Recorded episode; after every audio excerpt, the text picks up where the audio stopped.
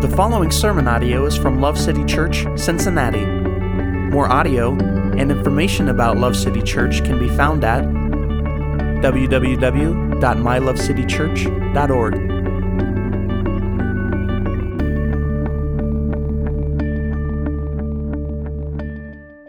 Turn with me, if you would, to Psalm chapter 24. Uh, okay, so this Psalm 24, uh, this psalm was often sung on the first day of the week uh, by the rabbis in the time of Jesus.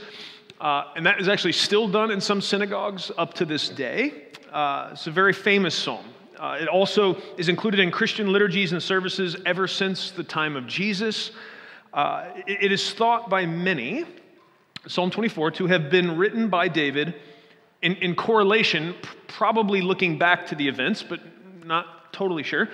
That would make the most sense. But in correlation with the bringing of the Ark of the Covenant into Jerusalem, which we see the account of that in 2 Samuel 6. Okay? So if you're not familiar, if the extent of your familiarity with the Ark of the Covenant is a movie with Harrison Ford in it, then let me just help you a little bit understand what's going on because you may not have got the best information from that source. The Ark of the Covenant was a gold covered box made to the specifications God had given Moses, and, it represented the, the, very presence of God among the people of God.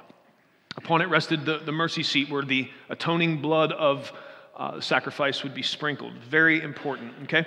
Uh, and, and I want to actually read you a bit of, I'm going to I've got quite a bit of setup today because it, I think in order for us to really see the depth of what's communicated in this short psalm, we, we need some of this background. So I hope you came ready to work today in God's word.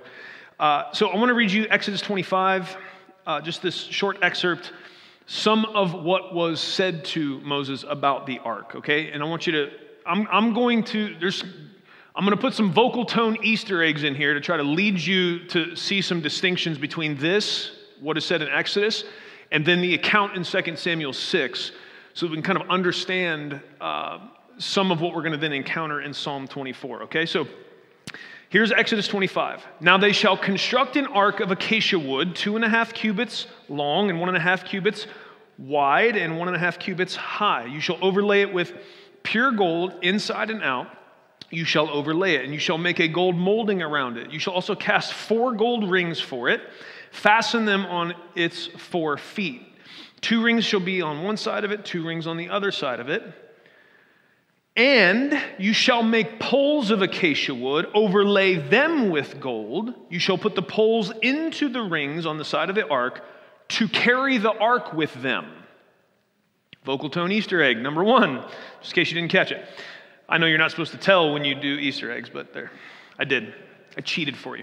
Uh, the poles shall remain in the rings of the ark. They shall not be removed from it. You shall put into the ark the testimony which I shall give you. Then he goes to lay out what goes into the ark, okay? So that's, that's the instructions Moses received about the specifics of the construction of the ark. So now I'm going to read you from 2 Samuel chapter 6, okay? If you're in Psalm 24 and you're a, a fast Bible flipper and you want to go there with me, great.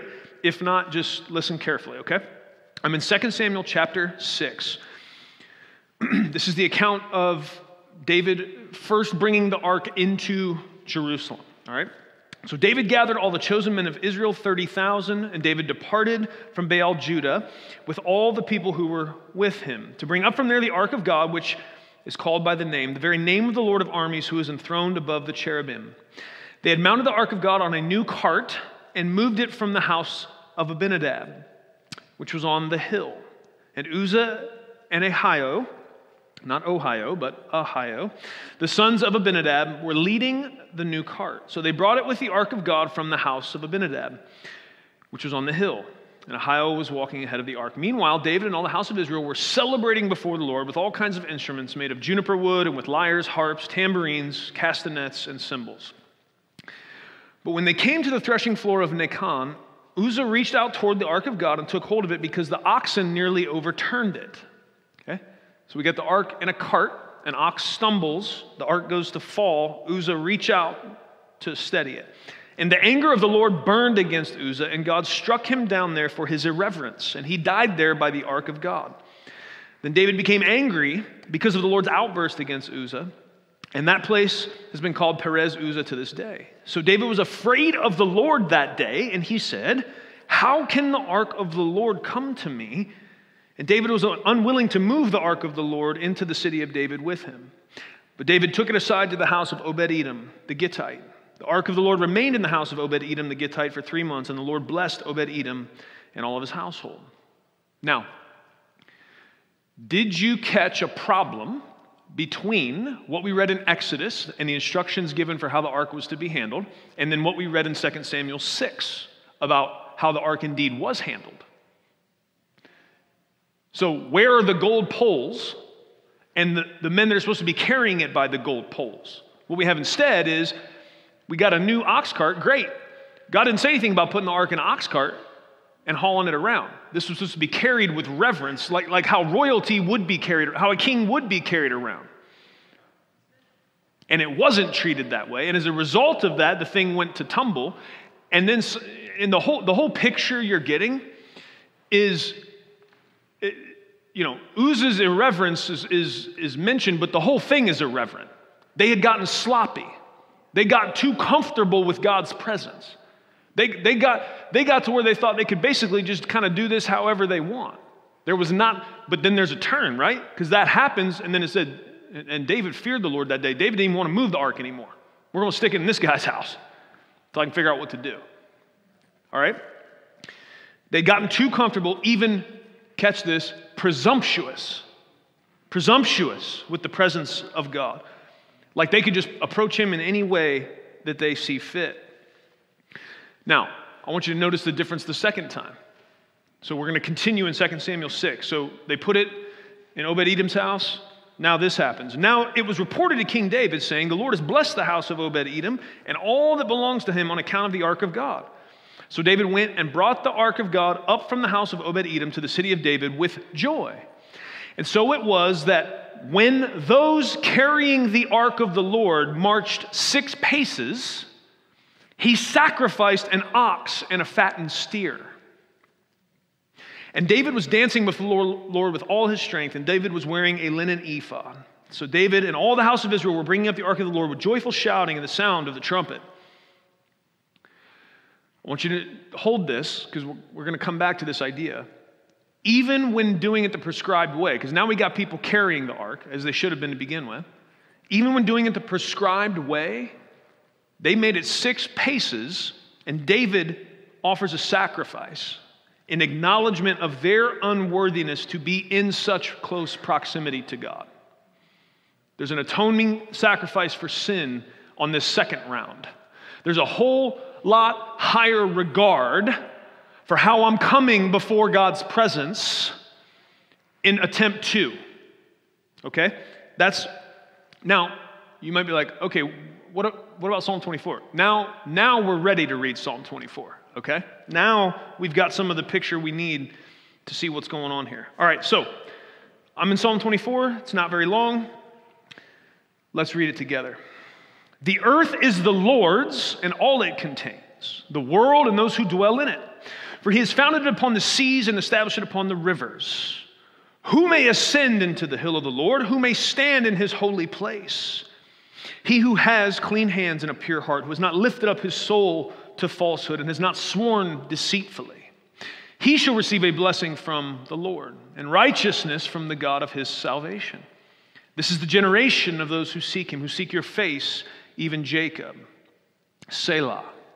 Lift up your heads, O gates, and be lifted up, O ancient doors, that the King of glory may come in. Who is the King of glory? The Lord strong and mighty, the Lord mighty in battle. Lift up your heads, O gates, and lift them up, O ancient doors. The King of glory may come in. Who is the King of glory? The Lord of hosts. He is the King of glory. Praise God for his word. Now, particularly, perhaps the whole psalm, but particularly this last part where you see to lift up your heads and that the King of Glory may come in. This is a call and response liturgy that has probably been practiced among the, the Hebrews and the rabbis, but even in some Christian churches for ever since the time of Jesus and, and even before. And so this, uh, just, just imagine a church, a gathering of God's people being together, and somebody calling out, Who is the King of glory? And all the people responding, The Lord strong and mighty, the Lord mighty in battle. Who is the King of glory? The Lord of hosts. He is the King of glory. for me, just that, that's, that's powerful in and of itself. Just thinking about how, how, we're being, how we're being trained in a kind of call and response liturgy like that. And, and I, don't, I don't know, maybe we'll do it. Amen. Hallelujah. So, verse 1 and 2. let's, let's say this first, all right?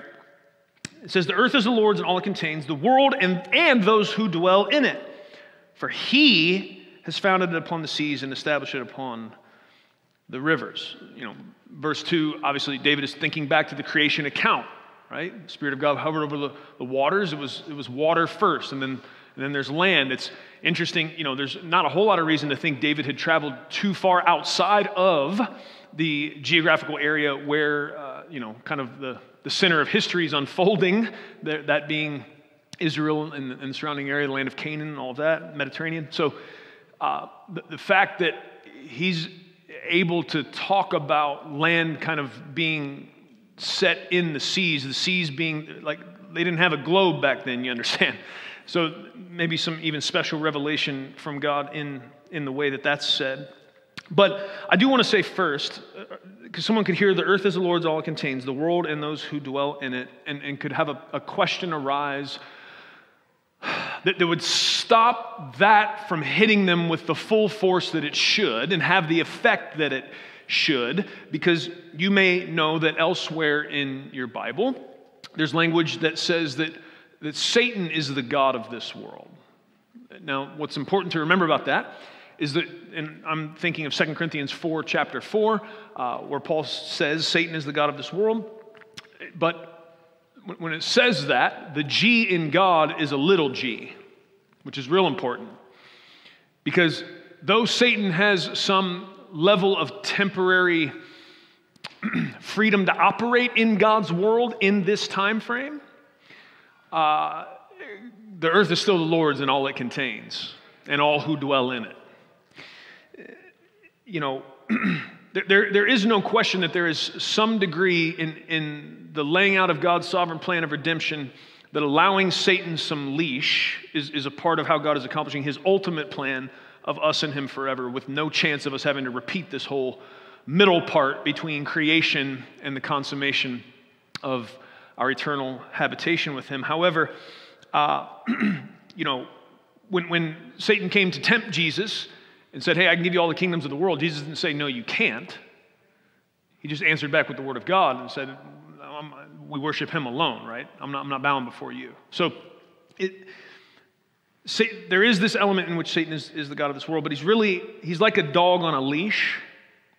And the Lord is even better at making his dog mind than Cesar Millan. All right? It helps me in trying to sort all this out to just, to just think about Satan on all fours on a leash, trying to get out of line maybe of what God has got him doing, and, and the Lord just going, you know.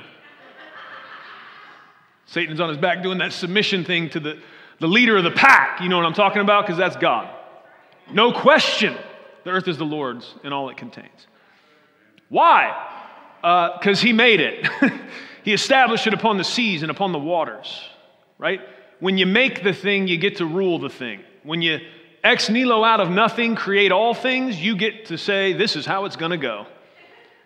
And anybody with a lick of sense will go, yep, that's right. yes. I'm going to listen to that guy. He probably knows what's up. Uh, okay, so hopefully we can move that out of the way of this hitting us with the full force that it should. Um, now, let's talk about some of the implications of this idea. Guys, if you have that picture, would you put that up for me, please? This is a rare 15th century handmade Chinese porcelain bowl. And the China, part of why uh, ancient Chinese porcelain is so prized and expensive is because they were one of the first to develop some of the techniques that would lead to such beautiful pieces uh, and pieces that have the durability that they do, the, the way they work the clay, the way they were t- able to hand paint designs, like, you know, because this, this isn't mass produced, you understand, when it's the 15th century. A craftsman took a long time to make this thing, okay? Uh, now, this particular bowl was found at a yard sale, I think in 2017, for $35. It was then sold, I think Sotheby's uh, sold it then for $722,000. Uh, so, in using this analogy, I realize the risk that I'm running is to have many people jumping on Facebook Marketplace looking for old bowls while I'm trying to preach you this sermon. Uh, just you can do that later. I'd prefer if right now you're not on Facebook Marketplace or looking for the nearest antique shop, okay? Um, it could be you, you know, hallelujah. And I, I, I hope it is. Find the next ancient Chinese porcelain bowl uh, for 35 bucks. But in any case, here's, here's why I wanted to bring this to your attention. Oh, also, if, if there's some of you that are like, if, if I, I don't know if there's anybody in here that's like fine art experts or whatever, and you know, if, if right now what you're thinking is, oh, Pastor Vince, that's not even that great of an example. These kind of bowls have gone for millions of dollars. Like, I, I know, I know. I already, I looked at that. This one just particularly is what I wanted to show you for a reason, all right? So thank you for your fine art knowledge. here's, the, po- here's the point. Here's, what, here's a question I want to ask you. I want you to really seriously think about this. And then I'm going to ask you to help me preach. I'm going to, I'm going to ask for input from you. But here's, here's the question Whoever bought this bowl from the auction and paid $722,000 for it, what is your reaction if what they decided to do is, um, okay, I'm, we're going to buy this bowl and we're going to take it and we're going to, we're going to place it on our bathroom floor. And now we're going to use this bowl as our toilet. We're not going to use the toilet anymore. This bowl is going to be our toilet. And so we're going to defecate and we're going to urinate in this bowl from now on. That's going to be the purpose of this bowl for the rest of its existence. That's how we're going to choose to use this priceless artifact. If that's what somebody did with it, now here's where I want you to help me preach. I want some words. What are some words you would use to describe that action? Taking this priceless, handmade 15th century artifact and now using it as a toilet. Foul, that's a great word. Give me more. Nasty, amen, that's a good word. Irreverent, that's a very good word. It's despicable. Was that a you have to do what you have to do? Mm, we're not going to use that one. We got foul, despicable, nasty. Give me more. Foolish, that was on my list. Tainted, okay? Anything else? Profane. It's ridiculous. Absurd. We got a human thesaurus back here. Give someone else a chance, sis. I, you, I know you got it. You and me are, we, we're on the same point here. if you ever need to think of a word, call, call this sister. She's got them. Anybody else? Abominable. That's a hard word to say. Did I say it right? Like the snowman. Abominable. Abominable. Abominable. Yeah, that's good. Okay? So, all right, good. Then you guys got the point. That, I think clearly we all kind of think this is it's disgusting. It's ignorant. It's foolish. It's wasteful.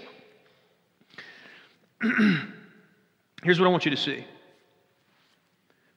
Doing that is just like what we do when we deny verses 1 and 2. It's virtually the same thing. It's taking that bowl and using it for that purpose. Every time we deny the truth and implications of verses 1 and 2 that the earth is the Lord, Lord's and all it contains, that He's the one that made it. How do, how do I see that? When we worship creation instead of its creator, we are soiling and we are spoiling the gift that we have been given. When we love money and use people, it is a disgusting departure from God's good design and purpose. When we make sex just about carnal pleasure instead of procreation and connection and commitment within covenant marriage, it is an abhorrent misuse of God's good gift to us. When husbands are harsh with their wives instead of being gentle and loving, it is a foolish waste of an opportunity to show forth the love of God to her and the world. When wives find every opportunity to tear their husband down instead of build him up, it is the height of self destructive ignorance. All of our prideful rebellion and sin against God's absolute ownership and sovereignty over all creation, all of our sin and rebellion is disgusting, it's ignorant, it's foolish, and it's wasteful. Every bit of it. And it leads to us not asking the right questions. Psalm 24 does ask the right question Who may ascend into the hill of the Lord, and who may stand in his holy place? This, of course, is not an assessment of your mountain climbing skills. That's not the point. The second part makes it clear. Standing in the holy place is it's, it's talking about his holy presence. And if you think back to 2 Samuel, this is part of why many think this connects to the events of bringing the ark in Jerusalem. Because what was David's question after Uzzah touched the thing and died? Who, who can, who, how can I have this ark come near me? Who can, who can stand in the holy presence of God? Who can? It's a good question, but this is not a question you will hear asked nearly enough, particularly in our current Western cultural climate. There's probably many reasons for this, but I'm, I'm going to say that mainly the reason we will not hear the question asked among ourselves very often, this question, who may ascend into the hill of the Lord, who may stand in his holy place, is mainly because that question has been replaced with another question that tragically leads to a lot of com- confusion. Instead of who may stand in the holy place? Who may ascend into the hill of the Lord? Instead, we clamor and yell the question, What must I do to be happy? We say it all, we ask the question all different kinds of ways, sometimes in actually vocalizing it, sometimes just in the way we live and what we pursue. But the question we are oftentimes being encouraged to ask, and that we oftentimes do ask, is not who can stand in the presence of this God? But what must I do to be happy, to feel fulfilled? And why am I saying that question leads to confusion? Because, friends, the first question was really the only shot you ever had at answering the second. Who may ascend the hill of the Lord? Who may stand in his holy place? Asking that question and coming to the right conclusion is the only way you're actually going to answer the second question that gets in the way. Happiness, fulfillment, joy, peace, purpose, all the things humans were created for and created to get in the context of their relationship to a God who is the source of these things. You see, you see the problem? We, we, we try to jump to, to what he gives instead of who he is. We try to jump in getting, getting the blessings of God, not getting God. Not realizing that the, the whole key to this thing is, is I need to be in close proximity to him. That's where there's blessing. That's where there's hope. That's where, an under, that's where clarity begins to come about what I'm even here for. Why do I even exist? Much less, how am I going to grab a hold of something like happiness or joy in this life? the porcelain bowl analogy and the strong language about our sin and rebellion is, is not meant to bludgeon us into condemnation this morning. That was not the point of that. The point of that is it's meant to help us ask the right questions and come to the right answers. Because sometimes we don't see our sin and rebellion as disgusting and wasteful and foolish as it really is.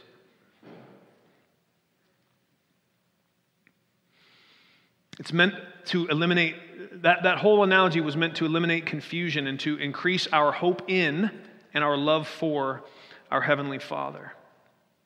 Friends, the, the incomparable might and sovereignty of God is only a comfort to us if we know that He is also good. And only then will we want to open the gates of our hearts and welcome Him all the way in. We need to know that God, the earth is the Lord's and all it contains. He is mighty enough to speak all things into existence.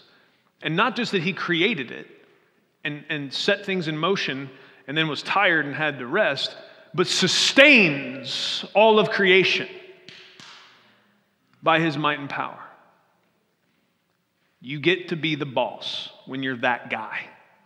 But also, what should be the greatest cause of rejoicing in the heart of every person that, that the idea reaches them is that we don't just have a God mighty enough to do that, we have a God good enough to do it with love for us in mind in how he sustains it and what the end goal of the whole thing is, which is us and him forever. So, who can stand in the presence of our altogether good and holy and perfect Creator? That is the question, isn't it? Here's the answer He who has clean hands and a pure heart, who has not lifted up his soul to falsehood, and has not sworn deceitfully. Clean hands, pure heart. First of all, uh, does that mean that you use a lot of hand sanitizer and you can sing all the Disney songs? I've got clean hands and a pure heart. I'm generally kind and amicable, and people tend to like me. I have a, I have a good heart. Is that, is that what that means? Clean hands is a, is a reference to our actions, all of our actions, our deeds. Okay, that's what clean hands is talking about. Pontius Pilate washed his hands, but they were not clean. Okay? It's talking about all of our actions. Clean hands and a, a pure heart is a, that's a reference to even not just our actions, but that our motives are also unstained by sin. So we need clean actions and we need clean motives, purity across the board. Somebody that's never been deceived into giving ourselves to false idols. Those that have not lifted up their soul to falsehood. That's what it's talking about. Never been deceived into giving ourselves to false idols. And I don't mean that you pledged some kind of verbal allegiance to some demonic false pagan god. I'm just talking about the, the never having been tricked into giving our affection and our attention our time, talent, treasure into lesser things, creating, uh, worshiping created things instead of the Creator. That's never happened. That, that, you, that needs to be true if you're going to stand in the holy hill. Okay? And you've never made a false promise. Translation Nobody. Who can stand in his holy place? You can make a little note in your Bible if you want. He who has clean hands and a pure heart, who has not lifted up his soul to falsehood and has not sworn deceitfully. You can summarize that with nobody. If you read that and thought, oh, yeah, that's probably clean hands, pure heart. Yep. Never lifted up my soul to falsehood, never sworn deceitfully. Yeah, I, yeah, I get to stand in the presence. You missed the point. Terribly. Nobody, but, but wait, there is one with totally clean hands and a pure heart who never lifted his soul up to another and never swore in falsehood. It's Jesus, and he is willing to be sacrificed so his blood could atone for our sin and imperfection, that we then may come close to our mighty Creator God and not die as Uzzah did when he irreverently touched the ark, because that is what should happen aside from some atoning work, aside from some, something shifting and changing in where things are, because, because my hands are not clean, my motives are not totally pure. I, I am not free of the temptation and, and even the, the action of giving my allegiance and affection to others, besides the only one who deserves it. None of us are completely free of that. None of us are totally clean. And so something has to happen if we're ever going to stand in his holy place, if we're going to ever ascend the holy hill. That is why Jesus had to be willing to be sacrificed, that his blood could atone. Someone had to pay that price. Sin does lead to death. But you could ask, this would be a good time to do it. Why, why is the wages of sin death? Does, does the punishment fit the crime? Because we're not just, we're not saying that every sin as, as it's unfolding doesn't have the effect that Uzzah touching the ark did. It's, it's not physical death, it's, even, it's worse than that. The wages of sin is, is, is spiritual death, eternal death, eternal separation from the God who is life. So, so is, is, our, is, is the wages of sin being death, does, does the punishment fit the crime? Well, that's, that's part of why we needed to start the way we started the psalm. Thinking about the bowl and what it would be to use that thing as a toilet and understanding that it's no different. When we, when we rebel against the good purposes that God has established and, and use things in ways they shouldn't be used, our bodies, our resources, all, all of it, the earth that He's given us to inhabit. So, does the punishment fit the crime? In order for us to understand that properly, seeing our sin as heinously as we should is step one. And then seeing God as, as magnificently holy as He is is step two. Seeing those in their proper place is part of how we can come to the conclusion, not, not just because God said so, but starting to really be able to see, oh, uh, actually, okay, yes, it, it actually makes sense that the wages of sin is death. What else could it be?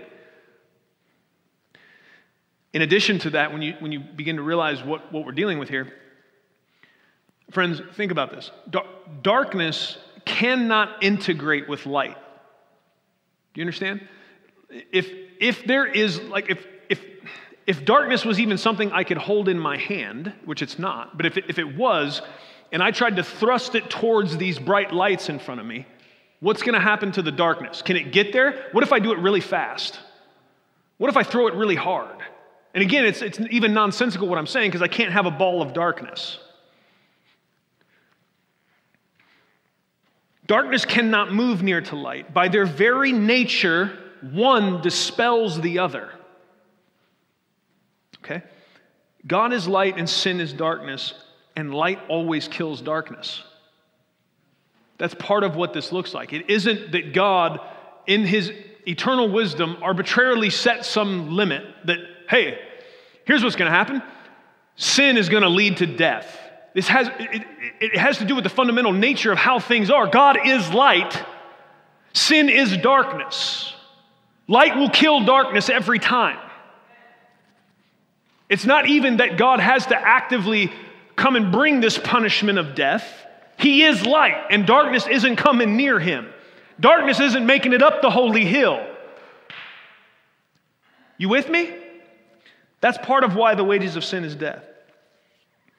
But God, in His great mercy, has made it possible for, listen to me, what was dark to become light, what was dead to become alive, what was wretched to become righteous.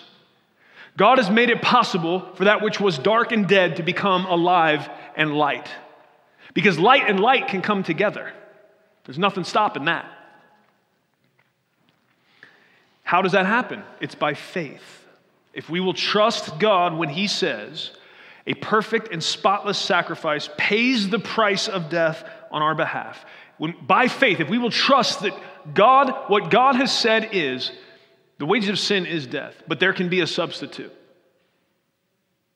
The blood of a sinless, spotless sacrifice can substitute. And if you will put your faith and trust in the fact that I have said this will do,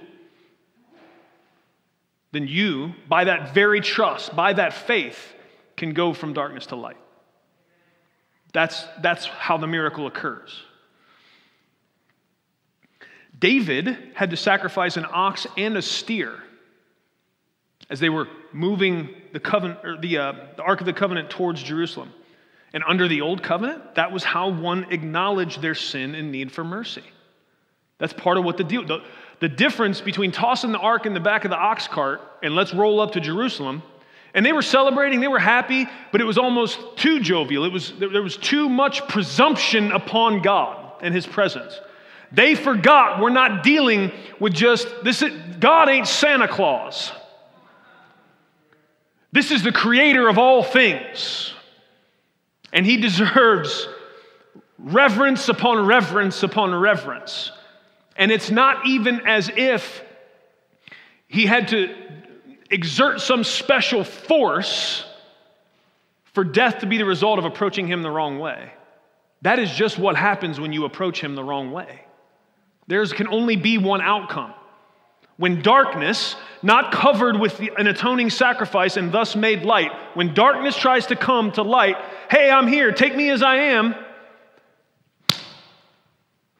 Light does that to darkness every time. This isn't, this isn't Zeus, where God's waiting for you to mess up with a lightning bolt. Got him. Darkness just can't touch light because light kills darkness. This is the nature of things.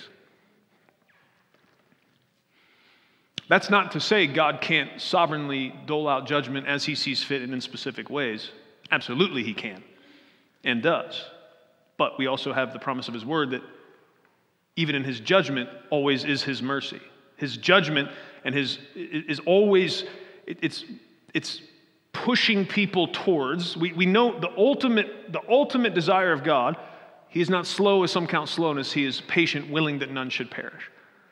Some will perish. Some will choose darkness all the way until they have no choice but for that darkness to come up against that light, and the inevitability of what happens then happens. That will, that will be the case, but God has revealed his will about it. He wants people to love him and understand how much he loves them. He does. David sacrificed an ox and that's the way in the Old Covenant one acknowledged their sin and need for mercy. Under the New Covenant, we can trust in the final and perfect sacrifice of Christ. It is, it is by faith that this miracle occurs and allows us to come close and to stand in the holy place and in the presence of a holy God. The, the difference between Old and New Covenant, it was still, it was, it was trust in what God had said, that a sacrifice can atone for sin. And, and, and, by trusting in what God has said, you can be made righteous. That's, that's always been how that works. The difference was there, was there was the additional work of adherence to the Old Testament sacrificial system where Jesus went ahead and did all the work. I didn't have to go get a spotless lamb from my flocks to be able to come in here today with confidence I'd be welcomed into the presence of God. I just had to trust that Jesus is that final spotless lamb and that everything he said he would do for me is true. There's no work left for me to do. I just, all I have to do is trust him. And boy, am I glad that's true. Verses 5 and 6 He shall receive a blessing from the Lord and the righteousness, and righteousness from the God of his salvation. This is the generation of those who seek him, who seek your face, even Jacob. When you say uh, Selah, it's, it's, most people think, and it, I, I would agree with this, it's, it's, it's purposefully put in there. Sometimes that would be, um, you know, maybe, maybe someone would be doing a sick harp solo or something during that period, but it could be accompanied by music. But it's, it, the main point is stop and think. Stop and contemplate what you just said. This is a time for meditation upon the principles before you move on. Pause is another way to think of that. Okay? So, and there is plenty to think about in these first six verses. What we see in verses 5 and 6, the superiority of the new covenant is seen here as we consider these verses. Righteousness and blessing were a result of obedience under the old covenant. Got that? They were a result of obedience under the old covenant.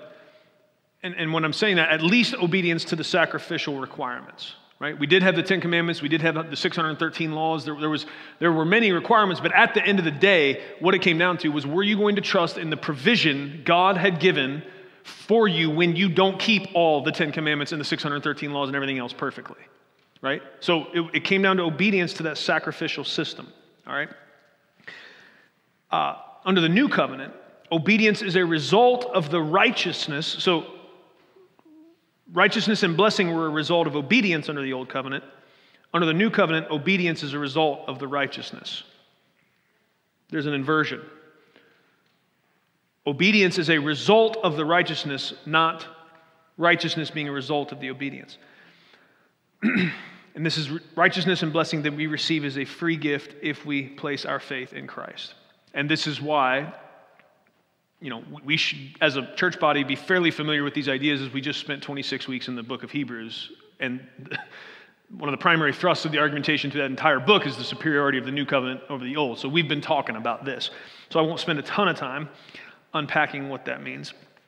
Uh, but one thing I do want to say is this incredible inversion, okay, from righteousness and blessing being the result of obedience to obedience being the result of the righteousness and blessing,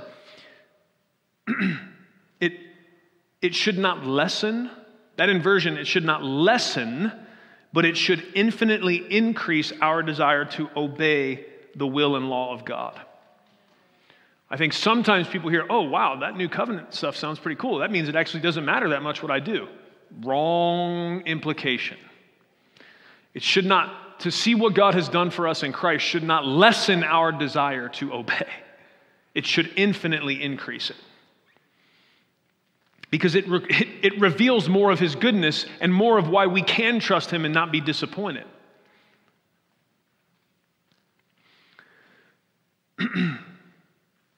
This very psalm was on the mind of Paul as he laid out some of what it looks like to have clean hands and a pure heart.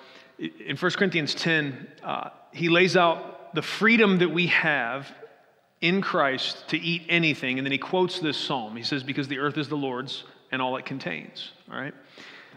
But then he goes on to say, so he's like, basically, in, because, of, because of Christ, and, and the, the major uh, battleground of the day, that he was addressing uh, this issue of conscience was eating meat sacrificed to idols. Okay, so uh, he's kind of talking about how to deal with that. And, and, his point is, I have freedom in Christ. Like, if, if they sell meat from the pagan sacrifice altar in the market for 50% off,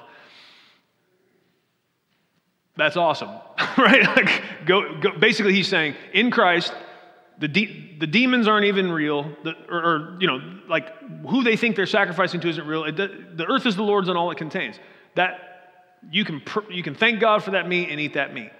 But, he says, if it will offend the conscience of someone else, we should put down our freedom and consider them.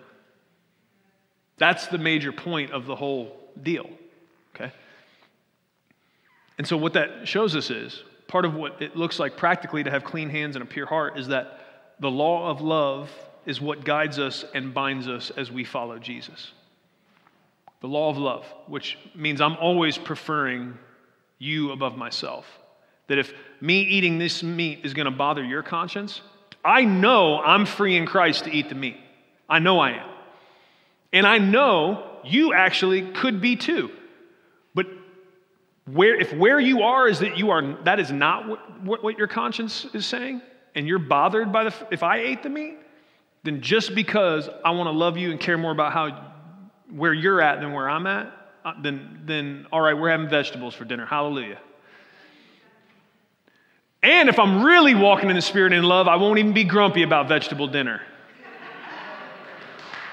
You want to talk about the work of the Spirit? Amen.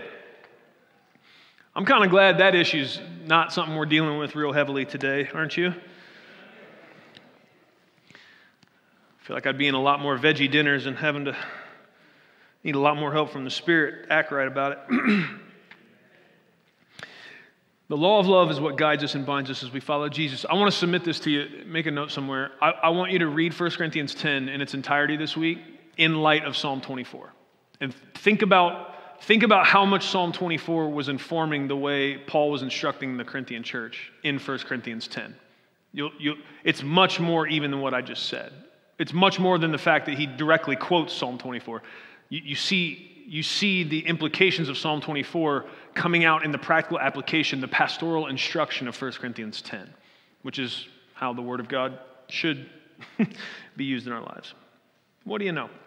Okay, verses 7 through 10 Now, there's emphasis here, repetition for emphasis, and that's common in Hebraic poetry and sometimes literature broadly. So, to some degree, there is some slight variance, but it's like, well, isn't it saying the same thing twice? Yes, but it's because it's real important. And it's because it, we, we want it to be driven into our hearts and minds, the, oftentimes the way a good song is, right? All of you have had a song stuck in your head before, right? I, man, I wish more of the Word of God was stuck in my head like songs are. And to some degree, that's why the Psalms are so valuable. It is the Word of God, it is theology and doctrine, and, and it has been for the people of God for several thousand years now. A way for the goodness of God, the might of God, the, the care and mercy of God to, to be kind of woven into our, our thinking um, through, through the fact that this oftentimes was accompanied by music. It doesn't sound like music oftentimes in English to us, but this is part of why studying the Psalms is it really does tether us uh, in some pretty profound ways to the saints that have gone before us. The Psalms are, are a precious gift. Here's what these verses say Lift up your heads, O gates. Be lifted up, O ancient doors. The King of glory may come in. Who is the King of glory? The Lord strong and mighty, the Lord mighty in battle. Lift up your heads, O gates. Lift them up, O ancient doors, that the King of glory may come in. Who is the King of glory? The Lord of hosts. He is the King of glory. So we have the Lord strong and mighty, the Lord mighty in battle. I, I hope that the might and the strength of the Lord is a great encouragement to you. I, I used to struggle with the idea of the New Testament saying that we in Christ are more than conquerors. Uh, I, I, can still remember being a very young, I, maybe 12 or 13, and first encountering that scripture and going, I don't really like that. Because I'm like, the way I'm wired, the idea of being a conqueror in Christ is very appealing to me. Let's conquer stuff for Christ. Like that, yes. All of those types of language and analogy for how I'm relating to God, like he's, he's my commander and, and I'm his soldier, run it, bet. Let's do that. Uh, and so when it said more than a conqueror, I'm like, what the heck does that even mean? I don't, I just want to be a conqueror for Christ. And it took many years. The Lord finally showed me what he meant. Uh, what it means is when I'm fighting with him, he's, he's the Lord of hosts. He's, he's, he's out in the front. He, he fights the fight. I basically follow behind him and, and bang tambourines and celebrate the fact that he's laying waste to everybody. That's what more than a conqueror is.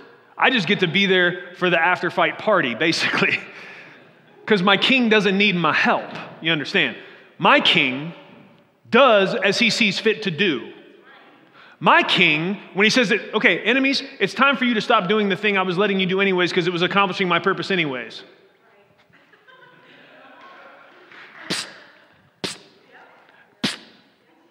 I mean, Jesus is like Cesar Millan on these demons, I'm trying to tell you. Not worried about nothing. There, when the Revelation talks about cosmic war and all this stuff, it's, it, it's not really a fight, it's not really a battle. It's just the armies of heaven just trampling everybody that, that would stand in the way. Every force of darkness, every demon in hell, the devil himself, they're, they're all going to realize oh, I, I, I've been a pawn this whole time.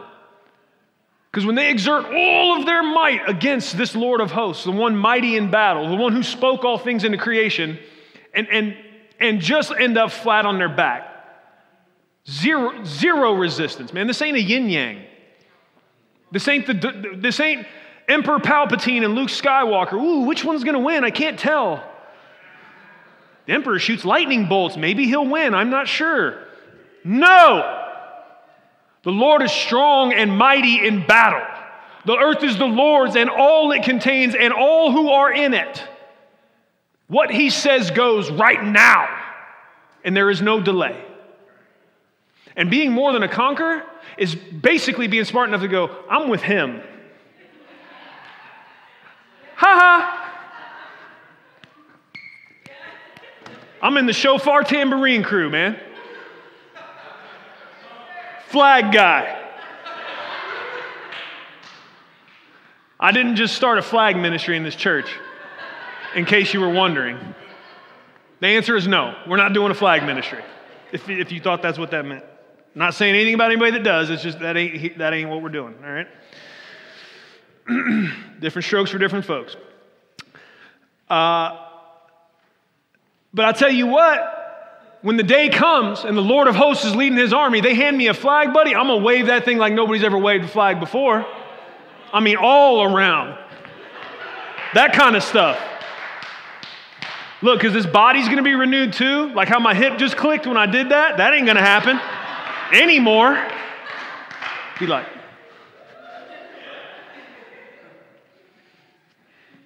Let me get this knee worked out real quick and I'll keep going.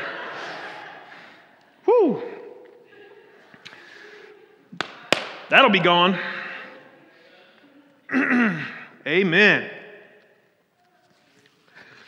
Now remember, this psalm was likely written looking back to when the ark was brought into Jerusalem. Okay? And I hope that reading 2 Samuel and, and seeing how that played out was you were then, as we went through Psalm 24, able to see why, why is the question who can ascend? Who can stand in the holy place? And then to see how it talks, man. He who has clean hands, a pure heart, has not lifted up his soul to another, is not sworn deceitfully. He shall receive a blessing from the Lord and righteousness from the God of his salvation. So, so the fact that David then, round two, okay, we, we, we are going to carry it this time. There is no ox cart mentioned, and we're not taking six steps before we make a sacrifice of atonement, acknowledging that even though we're doing exactly the way we were told to, we still aren't worthy to be holding these poles or anywhere near this God, this good. I'm hoping it's all clicking, and, and you see some things in Psalm 24 you've maybe never seen before. and it was so this was likely written david looking back remembering upon this um, when he brought in the ark into Jerusalem and he led a host of worshipers celebrating God's presence among them, okay? Because he, he there is an element in which uh, he was the king leading the hosts there. And, and I, we read the part where he was dancing in the linen ephod. It continues to go on. His wife, which was one of Saul's daughters, watching him from the window, gets really offended because a linen ephod was, you know, it, it was it probably went about this far, little fabric thing, and David was out there getting his dance on. So she's like, man, you, that was undignified doing that in front of everybody. And David's answer to her basically is like, you ain't seen nothing yet. And you can go read that. Go finish 2 Samuel uh, 6 if, if you want to see more about that. That's not really anything to do with what we're talking about. So it's cool though.